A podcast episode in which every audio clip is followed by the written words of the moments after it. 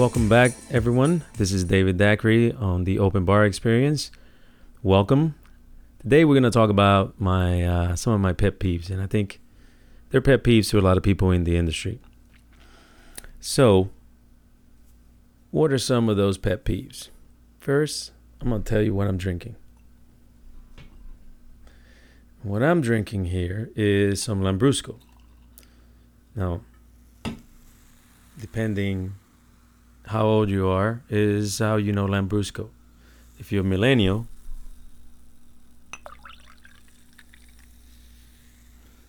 then you uh, know it as something that is pretty delicious, nice and effervescent.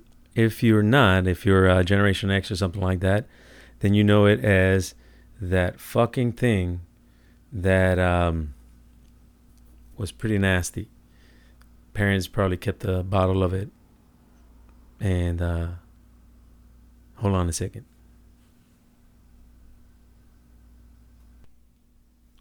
So that bottle was probably of the cheapest shit that Italy had to export.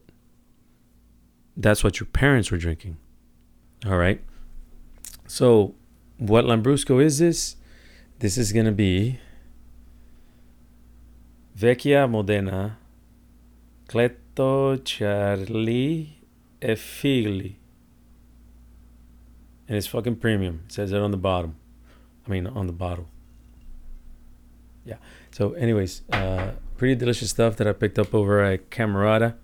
If you're in Houston, fucking pick up a bottle. Anyways, so getting back to the pet peeves. Pet peeves. I'm gonna start with some of the really obvious stuff between bartender and waiters. Okay, and so waiters. All right. So you have these waiters that stand, uh, you know, go to the POS right next to the service well. They put in a drink order, prints up on the uh, on the printer, and not two seconds later, order bar. No fucking shit. Then they go on to stand at the well for about five minutes or whatever amount of time it takes you to have their drinks about to be served. In other words, you're about to put it in the glass and garnish it. And they'll stand there and watch you make just about the whole fucking drink. And right as about you right as about the time you're gonna put it in the glass and garnish it, they walk away. Seriously, come on, man. Fucking wake the fuck up. You can wait another 10 seconds and take your drinks with you. And then they're gone for like 10 minutes. And then they want to say that it's a 20 minute ticket. All right, there's a couple of pet peeves on mine when it comes to the waiters. Then there's uh, some of our beautiful, lovely, patronizing guests. And that is, you'll be at the service well, and you have no computer, and you're fucking making drinks. It doesn't look that busy, but you're making drinks for the whole place. So you're busy. And for whatever, re- whatever reason, this type of person walks up to you whenever there is like two or three other registers with bartenders at them and wants you to close them out. And you're like, okay, so they got a line over there, people waiting, and that one has a line over there waiting. So you just didn't want to wait.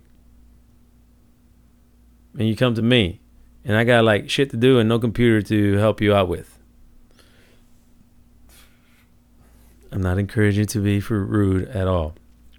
On the contrary, is a time whenever you're like very, very cool, you know, ask them what their name is. Oh, that's the other one. What's the name of the tab? John. Is that the last name? Oh, no, no. Smith. What, you so fucking important that everybody knows who the fuck John is and know how to find your tab? It's Richard. Is that the last name? Oh, no, no. It's Schneider. The fuck, dude? And so you take their name and then you pass it off to somebody at the computer. You know, that'd be the the the, the hosp- hospitable thing to do. Then you have the uh, other kind of. Uh, well, yeah. Wait, we gotta go to the. We're gonna go to the waiter one more time before I get to the manager. Is is whenever you have that waiter that is always hanging out at the service bar, and you wonder, is like, what kind of experience are you guests having? And every once in a while, you'll you'll ask him. It's like, hey, you know, how's your tables doing? As the bartender, right? And they're like, oh yeah, they're good, they're good, it's fine. And then manager walks up, and he's like, how's your tables doing? Oh yeah, yeah, they're good, they're good, they're doing fine. From the service well, you can take over, take a look over his tables, and you see that same as glass of the first drink you, you served them. Napkins on plates. Well, sometimes not even that obvious, but you see crumbs all over the place. And you'll see like, you know, half empty uh, water glasses and you'll see, you know, the uh, appetizer plate is done or there's no bread at the table. And they're, yeah, yeah, they're fine, they're fine. And then there does that is exactly the person that will bitch about not making any money. Not getting enough shifts, and no fucking teamwork in this place. All right. So that's the waiters, and I'm gonna I'm gonna cut off at the waiters right there because you guys you have a long list. You have a really long list of shit that you do that makes no fucking sense. So then bar managers.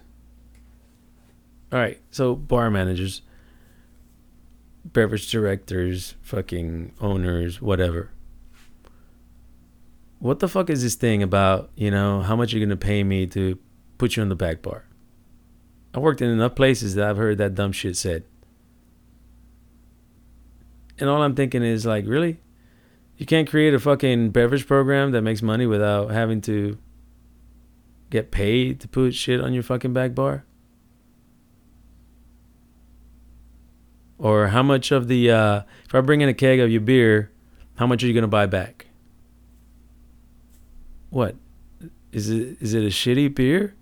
When the fuck are you bringing it in? That shit that fucking frustrates me.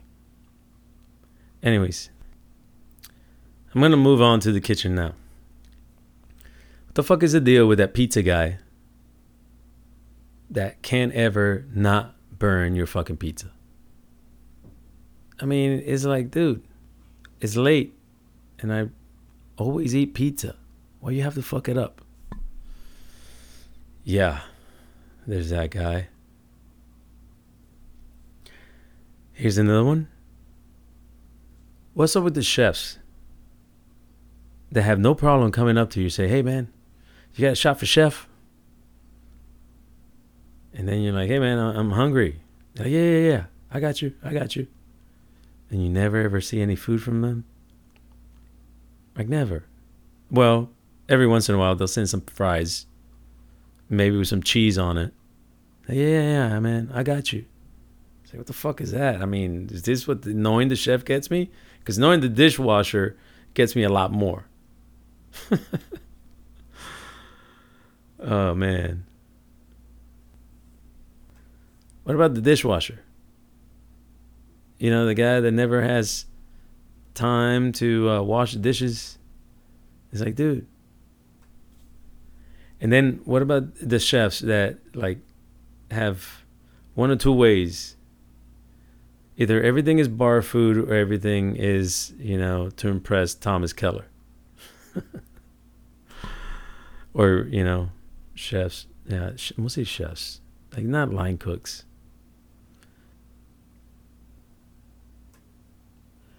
What about the chef that spends countless of hours talking to you about Kuth and Lagniappe and steps of service and hospitality and you know yeah pure, pure passion for the art and the craft of service. Right? You ever worked with one of those chefs? And then at eight, eight thirty at night, whenever there's a bunch of tickets and you know it's the busy time of the busy time of the uh, of the evening, they were here screaming at you from across the room. It's like, hey, you forgot the microgreens. And it's like, dude, Kuth.